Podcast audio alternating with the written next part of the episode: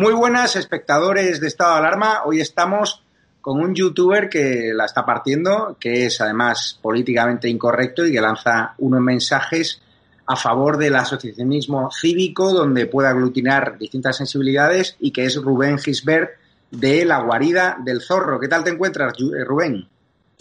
Pues muy bien, como te iba diciendo, contento porque ya por fin me he deshecho de las exigencias del Estado que, una vez más ya eh, pues coge un poquito más de la sociedad civil y en el caso de España, para ejercer una profesión puramente liberal como es la abogacía, hay que pasar por un bueno, hay que hacer la carrera, el máster y pasar por un examen de Estado. Y yo ya tengo la noticia de que ya puedo decir públicamente que soy abogado en ejercicio, así que bastante contento hoy. Eh, tu idea es montar una asociación que aglutine a distintas sensibilidades de gente básicamente que esté está harta del sistema, de gente que está cansado, de gente que quiere una democracia en España y que ahora pues ve peligrarla ¿no? con este gobierno social comunista. Sí, bueno, eh, yo no creo que este sea un gobierno social comunista, comunista, creo que es un gobierno socialdemócrata, como todos los gobiernos que ha habido en España y como todos los gobiernos que hay en una partitocracia. Lo que sucede es que eh, el oportunismo político se acentúa más cuanto más competencia hay, como sucede ahora porque hay más partidos, y por lo tanto la división social, que es de lo que vive la partitocracia, se acentúa mucho más. Eso es lo que creo que está pasando. Y la idea que yo tengo es pues aglutinar a todos los españoles que independientemente de su raza, credo, sexo, edad, eh, situación económica, quieran de una vez vivir en una España donde no tengan que temer al Estado, donde no tengan que temer las políticas de uno u otro partido, sino que seamos los ciudadanos los que hagamos nuestras propias leyes, eligiendo a nuestros representantes, y el poder del Estado esté controlado mediante la separación de poderes, que no es una cosa nueva, lleva inventado 300 años, desde que Montesquieu lo especificó muy bien en el espíritu de las leyes, aunque antes también Locke lo bueno empezó a apuntar eh, con el tema de la gloriosa y tal, sería largo entrar ahí, pero no es una cosa nueva y además existe ya. Existe la, representación política, existe en Inglaterra, existe en Francia, existe en Estados Unidos y la separación de poderes existe en Estados Unidos. Y, con eso, básicamente, yo me retiro de la vida pública. Solamente quiero eso, vivir tranquilo. O sea, tú no crees en los partidos políticos, tú solo crees en movimientos cívicos y estás pensando en dar el salto al Congreso de los Diputados en unas elecciones. No, para nada, para nada, para nada. Mm, a ver, Vamos por partes. Primero, los partidos políticos yo sí que creo, no es que, ni creo ni dejo de creer. Los partidos políticos son lo que nacieron para ser instrumentos civiles necesarios para la vida pública. Pero en el momento en el que, mediante el auge de las ideas romanticistas que de Herder a Fichte se, se cristalizan en el siglo XX, en el nacionalsocialismo, el fascismo, los partidos han pasado a formar parte del Estado, pagados por el Estado, subvencionados por el Estado. Es decir, aquellas asociaciones civiles, organizaciones civiles, como los sindicatos, que en su momento eran asociaciones de trabajadores civiles para defender los intereses de los trabajadores, los partidos políticos son asociaciones civiles políticas para defender los intereses de la ciudadanía. En el momento en el que entran en el Estado, pierden ese feedback, pierden ese, digamos, ese origen de defensa de los intereses de la nación y del pueblo. Y ese es el germen, el residuo que ha llegado en nuestros días en la mayoría de Europa continental y que impide que los partidos sean civilizados, cívicos, atiendan a lo que quiere el pueblo. Los partidos no se preocupan de lo que queremos los ciudadanos, se preocupan de mantenerse en el poder, de, luchar entre ellos por, el poder del Estado. Y para eso, ¿qué es lo que hacen? Dividir la sociedad con problemas, que ya hemos visto en la última encuesta del CIS, que a los españoles les traen sin cuidado, como la inmigración, como la, la violencia de género. O sea, están sin cuidado en el sentido de que no son problemas que realmente afecten, no, no son problemas que condicionen el día a día de los españoles. ¿Qué condiciona el día a día de los españoles? La corrupción, la política, los partidos. Ese es el principal problema que tenemos. ¿Por qué? Pues porque si uno quiere trabajar en una administración pública, y pongo siempre el caso extremo de la fantástica serie hecha por HBO de Muerte en León, que es el asesinato de la presidenta de la Diputación, Isabel Carrasco,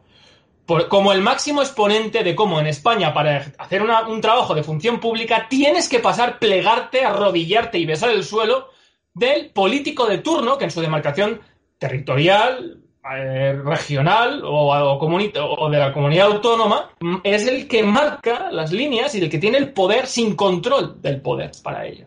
Entonces, los partidos políticos son necesarios.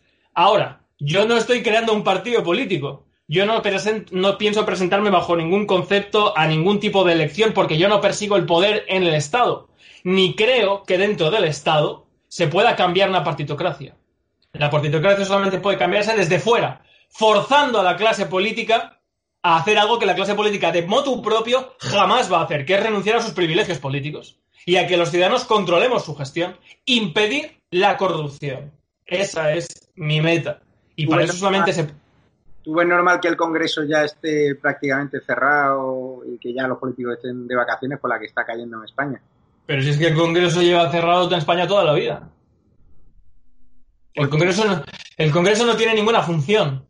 El Congreso, en ciencia política y derecho constitucional, tiene una funcionalidad, que es actuar como legislador.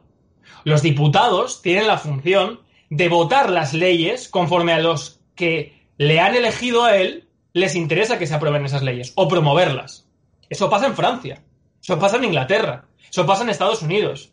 Que un diputado eh, demócrata vota, puede votar perfectamente en contra de lo que votan otros diputados demócratas también, o conservadores, o republicanos, porque lo que prima, lo que, la esencia del Congreso es la representación, que es que el diputado esté obligado por mandato imperativo de, aquellas personas que le eligen, del distrito uninominal que le elige. En España, ¿qué es lo que tenemos? Tenemos un montón de personas que cobran mínimo 3.000 euros, bueno, más al mes, el Senado, con ningún tipo de funcionalidad, solamente para colocar a personas aforadas, ningún tipo de funcionalidad política, ni funcional, ni administrativa, ni de derecho, ni nada. Y, luego, bueno, no hablo ya de las duplicidades administrativas que nos cuestan a los españoles 100.000 euros cada año en tema de comunidades autónomas. Administraciones públicas, diputaciones, ayuntamientos. Somos el país de Europa con más políticos y a la vez el país con menos feedback entre el ciudadano y el diputado. En Inglaterra tú puedes ir a hablar con tu diputado, Javi, puedes ir al, despacho de tu diputado y decirle, mira, aquí en esta demarcación territorial tenemos este problema, necesitamos un hospital, necesitamos una escuela, necesitamos sanidad, necesitamos médicos.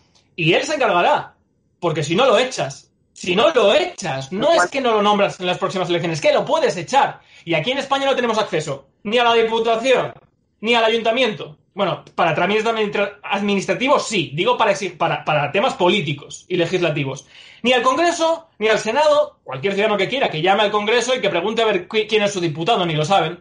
Porque cuando tú ves las sesiones del Congreso, el jefe de cada partido, al lado, justo detrás, tiene a un diputado que hace con su dedo así, uno, dos o tres, que es voto sí, voto no o voto eh, nulo.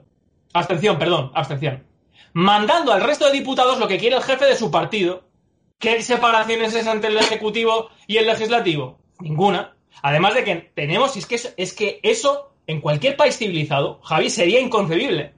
Que en el Congreso, en la primera bancada, está el gobierno, en una bancada azul, diciendo yo soy el legislador. El gobierno en su bancada azul del Congreso diciendo el, el que legisla soy yo. Por mayoría absoluta o por pacto con otro partido. Pero aquí el que legisla soy yo. Y además el que elijo a los jueces, a través del 121 del Consejo General del Poder Judicial y el 122 de la Constitución. Es decir, es que es un escándalo. Supongo que ese discurso no lo entonaría si nosotros en España, en el Congreso, pasase como en Estados Unidos, donde la misma bancada republicana hay gente que va en contra a veces de la disciplina de partido o también la bancada demócrata, ¿no? Por supuesto, pero porque es que no es que vaya en contra, es que en, Estados Unidos no hay disciplina de partido. Porque el partido es un instrumento civil que coordina las, las elecciones y tiene muy... Si en Estados Unidos no, los partidos no tienen tan... Tú te vas aquí a cualquier pueblo y te ves un bajo del PP, un bajo del PSOE, un bajo de Izquierda Unida, en todos los pueblos de España. Eso lo pagamos todos nosotros. ¿Por qué tengo yo, si soy votante de Izquierda Unida, por ejemplo, o de Vox, que pagar las oficinas de Vox o de, o de Izquierda Unida? ¿Por qué? Yo lo pagaré si estoy afiliado o simpatizo con un partido. En Estados Unidos lo que se vota son congresistas por cada circunscripción eh, uninominal se elige a un diputado y se puede presentar cualquiera. Cuando Tocqueville escribe La democracia en América, se queda asombrado porque dice, mira, en Francia hemos creado toda la teoría de la libertad política y de la democracia y sin embargo la auténtica igualdad se ha implementado solamente en Estados Unidos. Manda narices. Y se queda... ¿Por qué? Porque en Estados Unidos cualquier hijo de vecino puede ser elegido presidente del gobierno sin ningún tipo de lobby, sin ningún tipo de influencia política. Hoy en día es diferente, sobre todo desde la, e, desde la e, era Reagan y la, liberalización del Tesoro Nacional. Pero la Constitución de Estados Unidos y, digamos, el alma política de la Constitución de Estados Unidos es, vamos, es para mí es la envidia. Ojalá tuviéramos algo parecido a lo que hay en Estados Unidos en España. ¿Tú crees que en España caminamos hacia una dictadura donde estén restringidos los derechos fundamentales? Hemos visto cómo este estado de alarma ha acabado siendo una especie de estado de excepción. Nos han tenido confinados, nos han tenido encerrados sin saber muy bien por qué. No, no, jurídicamente lo que ha habido no es un estado de alarma, sino un estado de excepción.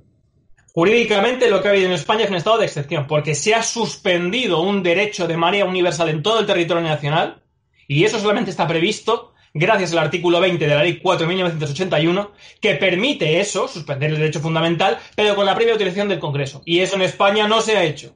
Se ha hecho a través de Real Decreto Ley, que no corresponde esa figura, y además corresponde lo que sí que hacen siempre, que es el decretazo. O sea, se ha hecho lo que no se.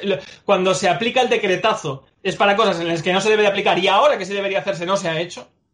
Y después lo que tú has dicho es fundamental para lo que yo estoy reclamando en España. Las libertades, los derechos fundamentales, las libertades individuales de los ciudadanos jamás pueden estar garantizadas si no existe control del poder.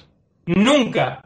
Porque los derechos ya no, son una conquista del pueblo ni de la nación. Los derechos se conceden, se dan, como se hizo en la Constitución de 1978, donde lo que se hizo fue conservar una estructura política que era la del franquismo, de Torcuato, Torcuato Fernández Miranda, Herrero de Miñón, etcétera, etcétera, pero remozándolo de libertades individuales. Y lo que tenemos en España es un régimen de libertades, pero no un régimen democrático, porque el régimen democrático es el régimen de poder que impide el abuso del poder por parte del Estado, la suspensión de derechos fundamentales, porque la nación, a través del legislativo, hace sus leyes y vigila al Ejecutivo. Eso en España es ciencia ficción. Por eso, todo aquello que se puede dar se puede quitar, porque el Estado, el gobierno en España todo lo puede. Y poder, si es que la palabra poder, el poder es aquello que uno puede hacer. Y el gobierno en España puede todo, porque no hay nadie que le impida lo que no pueda. Y eso es lo que yo quiero. Usted ha llegado a decir que el confinamiento de, de Lleida, ¿no? Por el, por el coronavirus, también como han confinado otra población gallega es ilegal, incluso se ha atrevido a decir que es un crimen. ¿En qué se basa? Es un crimen, es un crimen de lesa humanidad, sí señor. Porque los crímenes de lesa humanidad establecen no solamente el genocidio y las torturas, sino también la restricción de los derechos de libertad de ambulatoria y de la libre circulación de personas, que está recogido en el artículo 13 de la Declaración de Derechos eh, Humanos, de manera arbitraria, ¿Y qué es lo que ha hecho el señor Torra? Y según parece también Feijóo no ha querido ser menos. Es decir, todo el que lo haga, si es que a mí me da igual. Lo que pasa es que Torra lo ha hecho con una clara intencionalidad política. Y el señor Feijóo seguramente también. Todo aquel que actúe en el amparo de la ley con un cuerpo armado, si es que vamos a ver, yo soy jurista, vamos al artículo 742 del Código Penal, que es el que establece el delito de rebelión. Dice, aquel que se alzase pública y violentamente con uno de los fines que luego establece. El punto número 5 es declarar la independencia de un territorio nacional. En este caso no, anteriormente sí, porque vimos el 1 de octubre y está recogido en la sentencia del Prusés. Aunque luego los magistrados, por arte de virle virloque, no perfeccionan el delito porque consideran que la violencia se agota ahí misma, sino que no tenía finalidad de declarar la independencia, algo completamente incomprensible, dicen que la violencia, que es una vis no solamente activa, es decir, la violencia no solamente es pegarle un guantazo a alguien, la violencia es portar un arma, por ejemplo. En el 23 de febrero, Milán del Bosch fue condenado a rebelión y no se disparó ni un solo tiro ni un solo guantazo en Valencia, pero la mera presencia de los tanques y de los militares en la calle perfeccionó de todas todas la viscoactiva de la violencia. Y en el 1 había gente con pistola, gente con pistola, Javi, llevando urnas. Lo repito, gente con pistola y ahora lo que hay es gente con pistola cerrando las fronteras de Lleida. Sin ningún amparo legal, ni potestad para ello. Torra no tiene ninguna potestad para poder tomar esa medida, ni el gobierno puede delegar esa función, porque afecta a derechos fundamentales no de los catalanes, no de los de Lleida, de todos los españoles. Lo que, está claro, lo que está claro que el gobierno nos mintió cuando nos vendió esa moto de que había que prorrogar el estado de alarma sí o sí para mantenernos confinados. Lleida ha demostrado que el estado de alarma no lo han necesitado para confinar a la población, que había otras leyes para ejecutar esa medida disuasoria, ¿no? Por supuesto, yo hice un análisis jurídico de 20 minutos explicando por qué el estado de alarma bajo ningún concepto había que aplicarlo. Perdón, el estado de excepción encubierto en estado de alarma, que es lo que se ha hecho, jamás había que aplicarlo en España, porque la, la paralización de la economía va a ser mucho peor en muertes, en muertes, que el propio virus en sí. Y lo vais a ver, muy pronto lo vais a ver. En pobreza y en muertes y en miseria. Lo, eso, no, eso no significa no tomar medidas contra el COVID, cuidado. Corea del Sur y Alemania no han decretado el confinamiento. Y sin embargo son los países que mejor han gestionado la crisis. ¿Por qué? Pues porque han prevenido, han comprado mascarillas, han, son, han sido eficaces en su gestión. Pero ¿qué les pasa en España? Que la partitocracia, el estado de partidos, se preocupa únicamente de cómo le va a afectar electoralmente y políticamente al partido de turno la gestión que hace. Y por eso, asustados, cuando han visto que, los, que Italia confinaba, les, cuando el señor, sobre, todo cuando el señor Sánchez vino de, de Estrasburgo, el día, creo que fue el día 13 de marzo, que ya decretaron la suspensión de las fallas y dijo, uy, a este le han cantado las a este le han dicho en Europa que se apriete el cinturón. Y entonces, asustados, miraron en la ley y como no tienen ni idea, porque no tienen ni idea, son iletrados los abogados del Estado, porque son, además, que es que lo han dicho ellos mismos, hay abogados de Estados que han dicho que en, en el gobierno de España, sea quien sea el signo político que haya, no se puede de hablar libremente. Tienes que hablar aquello que te dice el gobierno, que te dice el jefe del partido que está en ese momento el gobierno, porque si no te fulminan. Entonces han dicho, bueno, pues podemos hacer esto. Y han aplicado ilegalmente un estado de alarma que, como bien dices, era innecesario y que va a provocar una ruina mayor de la que va a suponer, de lo que va a suponer el propio virus. Porque el estado de necesidad, que es en lo que se han amparado, implica que tienes que actuar. O sea, en este caso hay dos males: el virus o no, o no, o no, o no confinar a la gente, ¿no? Vale. El estado de necesidad implica que tú cometes un ilícito, un ilícito legal.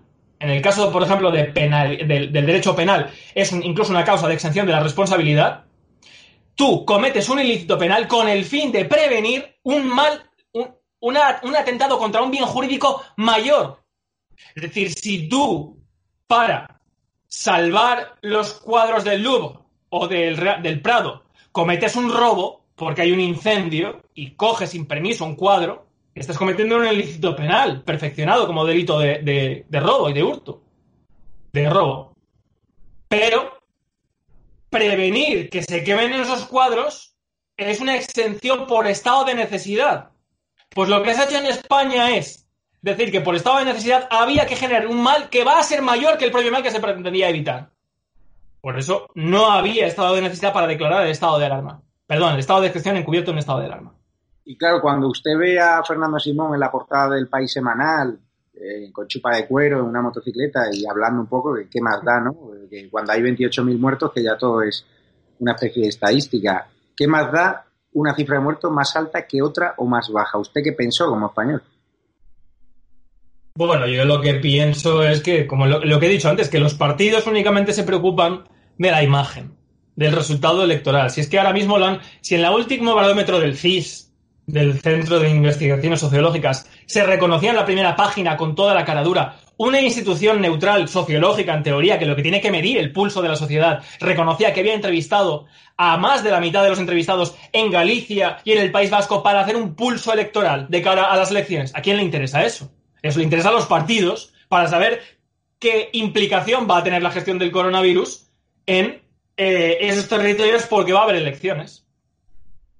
Entiendo. Es que es, yo como español me sentí bastante indignado. ¿Tú crees que la sociedad española está muy quemada o que hay una parte de la sociedad que ya ha olvidado la mala gestión del gobierno y que ya está pensando en la playa, en las terracitas y no en la ruina económica que, como bien dices, viene a España. ¿Crees que España es una sociedad que olvida muy rápido, que este gobierno va a aguantar la legislatura a pesar de todos los desmanes que se han cometido y los abusos de poder?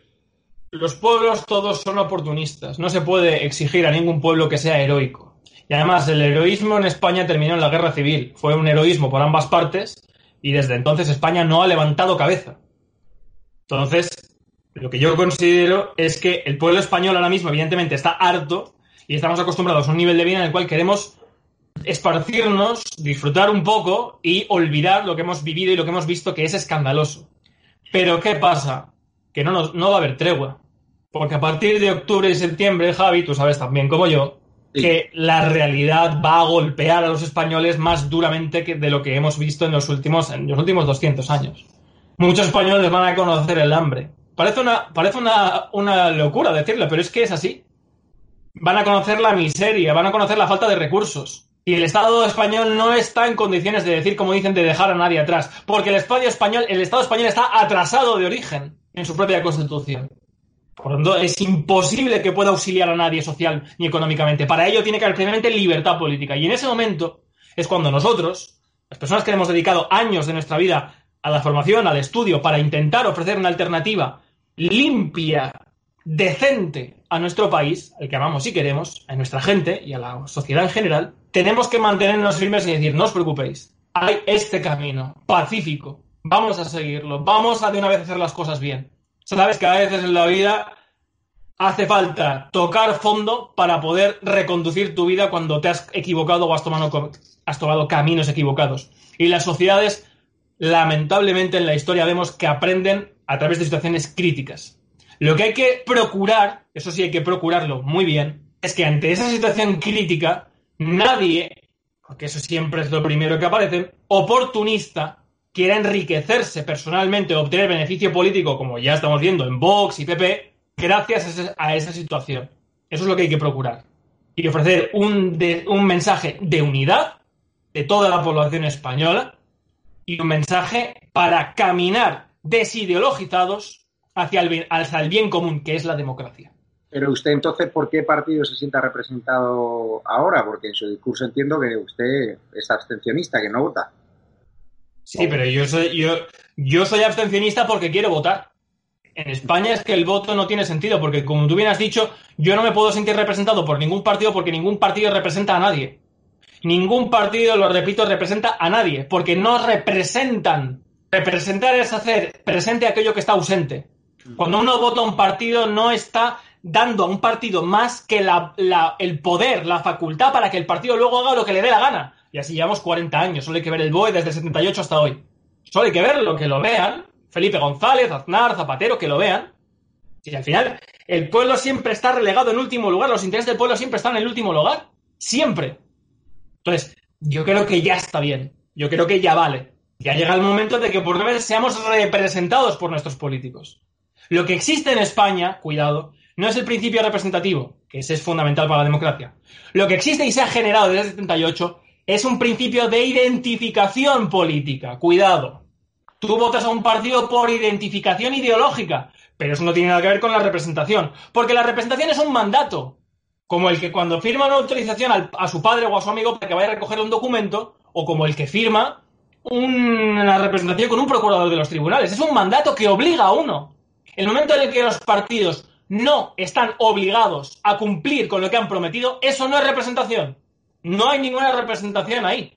Por eso el sistema es ilegítimo, carece de legitimidad. Y lo que yo pido es una abstención masiva para dejar en evidencia esa deslegitimación y forzar con ella pacíficamente a, a la clase política el periodo de libertad constituyente que establezca por primera vez en España queremos una monarquía o una república, un presidencialismo, un parlamentarismo o, o bueno, básicamente son las dos tesis que más fuerza cobrarían. O sea, tú, usted no tiene claro de que la monarquía parlamentaria sea el mejor sistema para nuestro Es que España no es una monarquía parlamentaria. La monarquía parlamentaria existe en, en, Inglaterra. Porque en la monarquía parlamentaria, y eso hay que. Vamos a ver, cualquier persona que no esté viendo, que coja un manual de primero de Derecho Constitucional y ahí le vendrá Monarquía constitucional, que era la de Luis XVI, donde hay separación de poderes, el rey designa al gobierno, pero no al parlamento. Monarquía presidencialista, monarquía parlamentaria, que es la que hay en Inglaterra. En España no hay monarquía presidencialista, eh, parlamentaria. Porque la monarquía parlamentaria, el que tiene el poder es el parlamento. En España no sucede así. En España, ¿quién tiene el poder? Esa es la gran pregunta. Quien tiene el poder son los jefes de cada partido. Y eso se llama literalmente, en ciencia política, oligarquía o oligocracia, o estado de partidos, que fue como lo definió en su momento Gerald Leichholz, el primer presidente del Tribunal Constitucional de Bonn. El que tiene el poder, los poderes en España están en manos de las cinco personas que mandan en cada partido. Eso se llama monarquía, monarquía de partidos. Es una monarquía de partidos, pero no es una monarquía parlamentaria. Ojalá. Yo no soy parte de la monarquía parlamentaria, pero ojalá en España tuviéramos una monarquía parlamentaria. Por lo menos tendríamos representación, por lo menos. Usted dice que la Constitución del 78 es una estafa, me ha parecido verlo en su canal de YouTube. Sí, es una estafa porque se va a ser una mentira, pero desde el artículo número uno tengo, una, tengo un vídeo que se llama Feliz No Constitución, en el cual en el último aniversario de la Constitución voy explicando uno por uno, artículo por artículo, por qué la, es, porque la Constitución es una estafa, es una mentira. Pero es normal, es decir, es normal, desde Horacio, que los regímenes que se basan en la fuerza, como era el del general Franco, las dictaduras, pasen luego a un régimen basado en la mentira, para blanquearse a sí mismos, que es lo que tenemos hoy en día, una oligarquía. Y el salto natural ahora es el paso a la democracia, a la virtud de la ley. Pero contestando a tu pregunta, por ejemplo, solo hay que ir al preámbulo de la Constitución. España es un Estado social, democrático y de derecho. Primero, todo Estado es social. Por lo tanto, eso es absurdo decirlo. Democrático. No es democrático porque hay ni separación de poderes ni principio representativo, que son las dos, eh, los dos pilares que fundamentan la democracia. Y de derecho, todo Estado es de derecho. Todo Estado definido en su momento por Robert von Moll, que fue el, jurista alemán que en su momento lo, lo, estableció y lo definió para diferenciarse del Estado policíaco. ¿Qué es el Estado de Derecho? El Estado de Derecho es que como no podemos poner un policía al lado de cada ciudadano para que se comporte, lo que hacemos es crear leyes que a todos obligan. Y se llama eso Estado de Derecho, donde lo que prima, lo que fuerza, la fuerza coercitiva, la tiene el Estado de Derecho. Y la gente, los políticos que hablan de Estado de Derecho, haciéndolo similar a la democracia, ya te están engañando, ya te están, ya, ya, te, ya te están manipulando el lenguaje con fines políticos. Porque Franco era un Estado de Derecho, Stalin era un Estado de Derecho, Hitler era un Estado de Derecho, Mussolini, Gengis Khan, allí donde hay ordenamiento jurídico, es un Estado de Derecho. Y todavía no ha salido ni del preámbulo. En fin, no quiero hacerlo muy largo, pero podríamos decir que es un día un programa, y si no, el tema de Cataluña. Pero ¿cómo puede una constitución decir que la nación española es única e indivisible y acto seguido, pero nada, punto y seguido después, que reconoce las distintas nacionalidades. Eso es que el constituyente desconoce lo que es el nacionalismo, lo que es la nación, como, como concepto ontológico subjetivo, perdón, como concepto objetivo ontológico, como realidad, y lo confunde con el estado subjetivo, que claro, el estado subjetivo es que la nación puede ser aquello que los políticos quieran. Y ese es el germen del fascismo y del nazismo, Alemania era lo que decía Hitler, y para casarse incluso, que es un negocio puramente civil, había que pasar por las exigencias políticas del Estado, que eran no ser judíos, ser arios, etcétera, etcétera. ¿Usted cree que ese discurso de usted contrario al establishment va a calar en la sociedad española? Porque vivimos en una sociedad española del clickbait de 140 y pico caracteres en Twitter, la gente no se lee la información, la gente solo ve imagen, la gente se queda con los titulares es muy complicado convencer a la gente que es afín a un partido político. Vemos como hay dos bloques claramente enfrentados. ¿Usted cree que su discurso, que tiene mucho trasfondo político, que está basado en el libro de Derecho, usted ha estudiado abogacía, puede calar? Porque, claro, usted me lo está explicando a mí, yo le estoy dando media hora, pero no muchos españoles tengan media hora. Bueno, pero eh, primero hay que ser paciente y no creer hablar desde un púlpito. Yo, es natural que muchas personas sean reacias a, ver que viven en una mentira. Eso es natural. A mí también me pasa en la vida. Cuando nos damos cuenta de que nos han engañado, la primera sensación que tenemos es de negación. Porque no queremos deconstruir aquello que hemos construido en nuestra cabeza. Y cuanto más mayores somos, más difíciles. Pero yo tengo que decir que cada día a mí me escriben miles de españoles de todo signo político diciéndome que van a dejar de votar porque evidentemente nadie me puede discutir y reto desde aquí una vez más a cualquier catedrático de universidad, periodista, politólogo, e, experto español, europeo o mundial a rebatirme que en España no hay democracia. Porque no hay ni separación de poderes ni representación. Es que eso es un hecho objetivo, es un hecho científico. Es ciencia social, que no es tan exacta como las matemáticas, pero que quien la estudia, la conoce y la compara y sobre todo la ve desde una perspectiva desideologizada desde el perspectivismo, no puede de buena fe negar. España no es un régimen democrático. Y todos los males que tenemos en España, la división social por el nacionalismo catalán, bueno, diferentes nacionalismos, la lucha por las lenguas, la pobreza que estamos viviendo, la corrupción institucional, todo eso en última instancia, el problema es porque la pieza que está rota es que no tenemos ni separación de poderes ni principio representativo. Si a uno al coche, a uno, perdón, el coche le pierde aceite, puede hacer dos cosas. Ir poniendo aceite de uno u otra marca, de la marca Vox, de la marca Podemos, de la marca PSOE, de la... pero el coche va a seguir perdiendo aceite. ¿Qué es lo que hay que hacer? Identificar la fuga y cambiar el manguito, cambiar la pieza que pierde aceite. Eso es lo que yo estoy diciendo. ¿Qué pieza es la que está rota en España? Que no hay separación de poderes ni principio representativo. Ya puedes echar aceite de los colores que queráis. El coche va a seguir perdiendo aceite. Supongo que una de las mayores muestras de que en España no hay separación de poderes es ver todo el escándalo que se aplica ahora al vicepresidente del gobierno, Pablo Iglesias, en el caso Dina, donde incluso fiscales se han puesto a su favor y presuntamente le han filtrado información privilegiada. ¿Cuál es su lectura de este asunto? Pues primero, que eso es, es, em, gracias, pero eh, o sea, gracias por introducir este tema, pero es diferente por una cosa. La mayoría de españoles le han vendido que la separación de poderes es con el judicial. Y eso es mentira. La separación de poderes no es entre el judicial. El judicial tiene que ser independiente, porque como decía Montesquieu en el espíritu de las leyes, el poder del poder judicial es, como poder, presque casi nulo. No tiene, los jueces no tienen la facultad de hacer leyes, ni de aplicarlas. Tienen la facultad de corregir aquel que las incumple. Pero, ¿de dónde tiene que haber, haber la separación de poderes? Entre el legislativo y en el ejecutivo. En el momento en el que, y esto, palabras también de Montesquieu, hay alguien que hace las leyes y también las aplica, se corre el riesgo de que promulgue leyes tiránicas para hacerlas cumplir tiránicamente.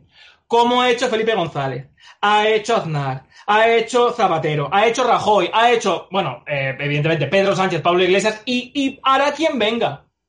La separación tiene que ser de origen entre el legislativo y el ejecutivo. Dos elecciones para elegir a los miembros del Congreso y otra para elegir al presidente. Y esos dos poderes se tienen que controlar el uno al otro. Y como decía Hamilton, el federalista, que, un poder vigile a otro, que las ambiciones vigilen a las, a las ambiciones y el ciudadano, usted y yo, como ciudadanos, podemos dormir tranquilos. Sí, pero ¿cuál es su opinión del caso Dina?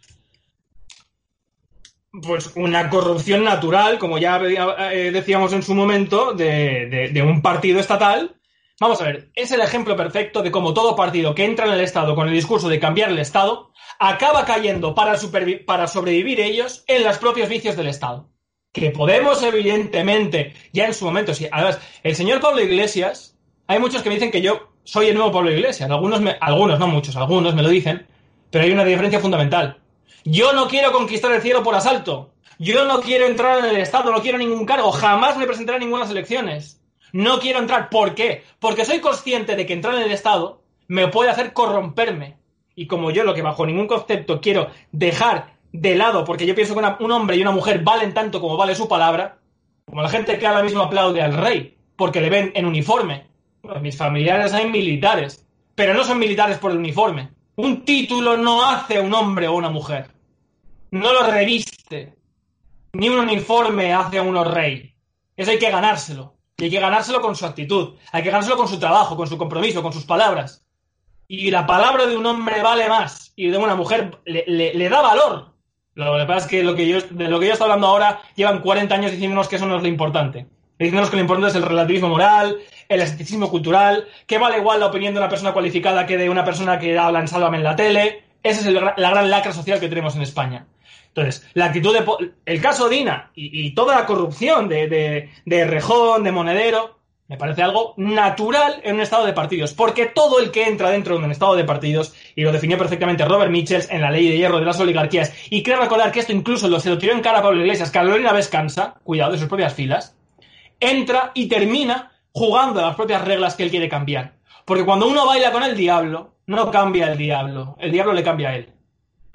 ¿Por qué llamaste a tu blog en YouTube La Guarida del Zorro? Para que no te Pues porque yo cuando viví en Madrid hace ya siete años, empecé a vivir en Madrid, eh, empecé porque yo soy una persona de, yo vengo de una familia humilde y cuando yo me fui a Madrid a hacer mi segunda carrera, pues tuve que buscar la manera de yo por mí mismo eh, sustentarme y, hacerlo de manera más económica. Y entonces acudí a un colegio mayor, militar, en el cual... Eh, ¿Era alguno de estos? ¿Eh? El Barberá era. El Barberán, el Barberán, exactamente. Iba al Johnny. Y allí me, me, pusieron el moto de zorro. Y se me quedó el moto de zorro. Y aparte, el zorro es un animal eh, que cuando caza, y por eso pongo en la, en la intro de mi canal, cuando el zorro se está tirando en la nieve, el zorro ve más allá de lo aparente. Y es lo que yo pretendo hacer en mi canal, analizar más allá de lo que nos enseñan, de lo aparente. Él escucha por dónde se mueve el ratón y cuando sabe exactamente dónde está es cuando se tira, ¡fum! Exacta, concretamente, de manera precisa y concreta, al meollo donde está el ratón. Y eso es lo que yo pretendo. No dar vueltas ni marear con ideologías, con divisiones, con esto, con lo otro. Ir a la raíz del problema, atajar, entrar a muerte y herir de muerte a la partitocracia y a aquel que es mi enemigo. Que además, dicho sea de paso, el zorro es un animal que tradicionalmente la nobleza y la clase más aburguesada y la más privilegiada ha tenido gusto en cazar. Pues que lo intenten. Entiendo. ¿Y cuál es tu opinión, por ejemplo, de Risto Mejide, al cual le has, dedicado algún vídeo? Bueno, Risto Mejide, yo tengo contacto directo y he trabajado como perito judicial con, su, con uno de sus productores sé cómo trabaja y no es más que una marioneta más de la televisión pública. Es decir, en Resto Mejide no genera el contenido que él dice. Resto Mejide lee un guion, un teleprompter que le dice, porque le, ya lo Risto Mejide, la televisión hoy en día. La televisión hoy en día le importa un bledo la verdad. Le importa un bledo ayudar o ofrecer nada. Se basan en el share, se basan en el consumo, en aquello que funciona. Y para ello les da igual que sea verdad, que sea mentira, que, que, no contrastan la información. Que decir, lo que les importa es vender. Se han convertido en una máquina de ofrecer y de consumir. No les importa nada más. Atrás quedaron grandes programas como La Clave, como incluso, debo decir, el programa de Pepe Navarro o de Esta noche cruzamos en Mississippi, que eran reality shows de la tele, donde sí, había gente que, bueno, iba a hacer su número y tal, pero se basaban en muchas cosas que, bueno, eran interesantes para el público, te hacían reflexionar, etcétera, etcétera pero, por ejemplo, para, mí, el programa de la clave de José Luis Albín ha sido el mejor programa que hemos tenido en España con diferencia. Y por eso, porque no se casaba con nadie, tuvo que ir saltando de una televisión a otra hasta que, hasta que al final se lo cerraron. Eso ya ha pasado a la historia en España por culpa de la partitocracia. Y además yo en este tema sé muy bien de lo que estoy hablando porque además de abogado soy perito judicial. Y soy perito judicial en la causa de Canal No, que está implicado ahora el exdirector de Canal No, José Luis López Jaraba, que el día 23 tengo que ir a ratificar el informe. Y entonces, ya cuando haya ratificado el, informe ante su señoría, ya puede hablar del peritaje y poder hablar de lo que pasa en No y todo. Hasta entonces, no puedo hablar. Pero conozco de primera mano, con todos los documentos públicos, cómo funcionan las televisiones públicas. Y las televisiones públicas en España, todas sin excepción, son el nodo. Por eso yo siempre digo a la gente que acuda a YouTube, que busque los creadores de contenido independiente, que nos vean a nosotros que a mí no me paga nadie. ¿A mí sabes quién me paga? La gente que me ve, que me ayuda por Patreon. Eso, pues genial, pues, fantástico. Ojalá toda, la, ojalá toda la gente que, por ejemplo, hace películas en España las hiciera porque la gente le paga para ver sus películas y no mediante subvenciones públicas. ¿Crees que el modelo de televisiones actual, públicas y privadas, está caduco que obviamente nuestro sistema de vivir del espectador que le gusta lo que hacemos, nosotros también tenemos Patreon, tenemos miembros de la comunidad de YouTube y nos va muy bien, y le gusta a la gente lo que hacemos y por tanto nos paga. El día que no le guste, pues nos dejará de pagar. ¿Tú crees que han tomado nota las grandes televisiones que ese sistema está muerto y que nosotros algún día... Lamentablemente, lamentablemente no está muerto porque la gente lo consume igual que las hamburguesas del McDonald's. Saben que no es bueno para ellos, pero aún así caen. Entonces, ¿nosotros qué es lo que pasa? Bueno, yo es lo que digo siempre yo llevo 10 años de mi vida formándome en ciencia política y derecho constitucional para poder emitir lo que emito ahora. Yo no omito opiniones, omito, opino, eh, doy, ofrezco criterios. Entonces, esa es la diferencia. Y yo, al revés de lo que hace Risto o de lo que hace otra gente, no leo un teleprompter. Yo hago lo que hace el productor, el presentador, el guionista. Eh, tú también, vamos. Y todo eso, además, intentando ofrecer la mayor calidad por responsabilidad hacia las personas que me ven. Eso ha desaparecido de la televisión. Pero no creo que eso signifique que la televisión haya desaparecido. Solamente desaparecerá cuando la gente esté tan cansada, que ya empieza a estarlo, de que solamente le ofrezcan que basura en la televisión. Solamente que le ofrezcan que basura. Y al programa, al respecto, tengo que, por ejemplo, hacer referencia a un encuentro que tuviera, a un desencuentro, mejor dicho, y un enfrentamiento que tuvieron en una conferencia Jesús Quintero, no sé si lo has visto, y Carlos Alsina, donde yo estoy completamente de acuerdo y al 100% en lo que dice Jesús Quintero la televisión pública, como está tan cercana al poder y el poder en España está ejercido por un sistema, no por personas, por un sistema tan corrompido, rechaza a aquellas personas que se guían por unos principios profesionales, morales, y acoge únicamente a los abrazafarolas, a los que se pliegan, a los que solamente te dicen que sí.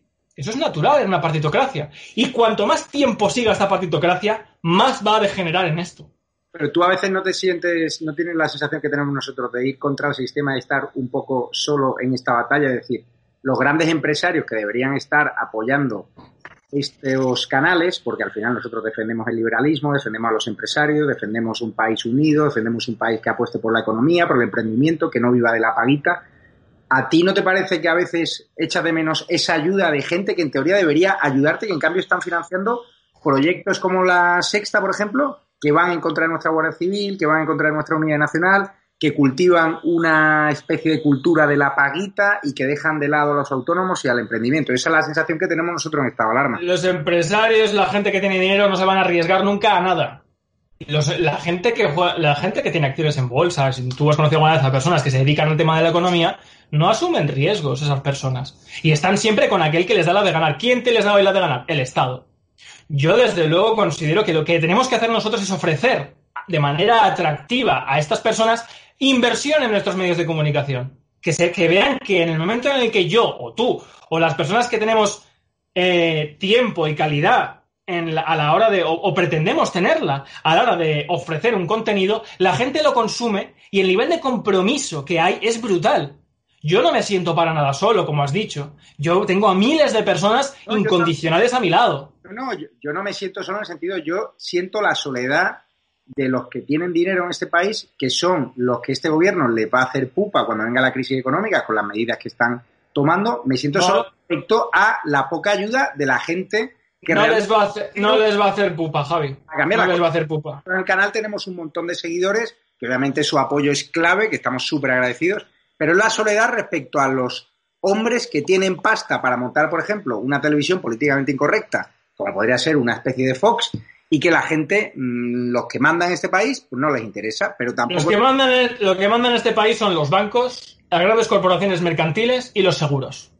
Y esos tres grupos están encantadísimos con la partitocracia. Porque en el momento, la partitocracia saben que es un régimen político en el que es facilísimo corromper a la clase política. Porque no tienes que corromper a 350 diputados, que eso es imposible. Tienes que corromper al jefe de cada partido, a cinco personas. Mira si es fácil. A Robles, a Pablo Iglesias, eh, Santander a uno, y así los tienen, y eso lo ha reconocido el propio Mario Conde. Yo no tengo ningún respeto por Mario Conde porque es una persona que se ha acreditado que ha robado, pero él ha contado cómo en reuniones de la banca daban dinero a los partidos sabiendo que no se lo iban a devolver.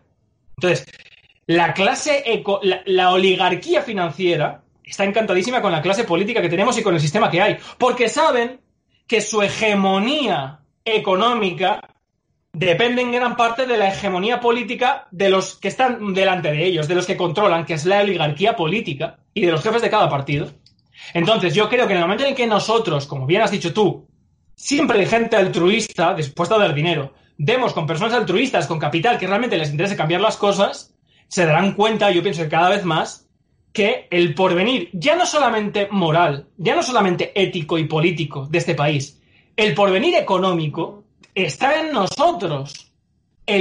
La gente consume sobre todo aquello que le atrae, le excita, le moviliza, le hace sentir de manera intensa. Y cuando ven que lo que hay en televisión es falso, maniqueo, artificioso, está vacío, van a consumir más productos más auténticos, que es lo que ofrecemos nosotros. Yo tengo esperanza en eso y creo que ese va a ser el camino en muy pocos años. Pues un abrazo fuerte, Rubén Gisbert, ha sido un placer. Eh, estableceremos sinergias entre ambos canales porque a nosotros nos gusta también mucho tu canal, La Guardia del Zorro.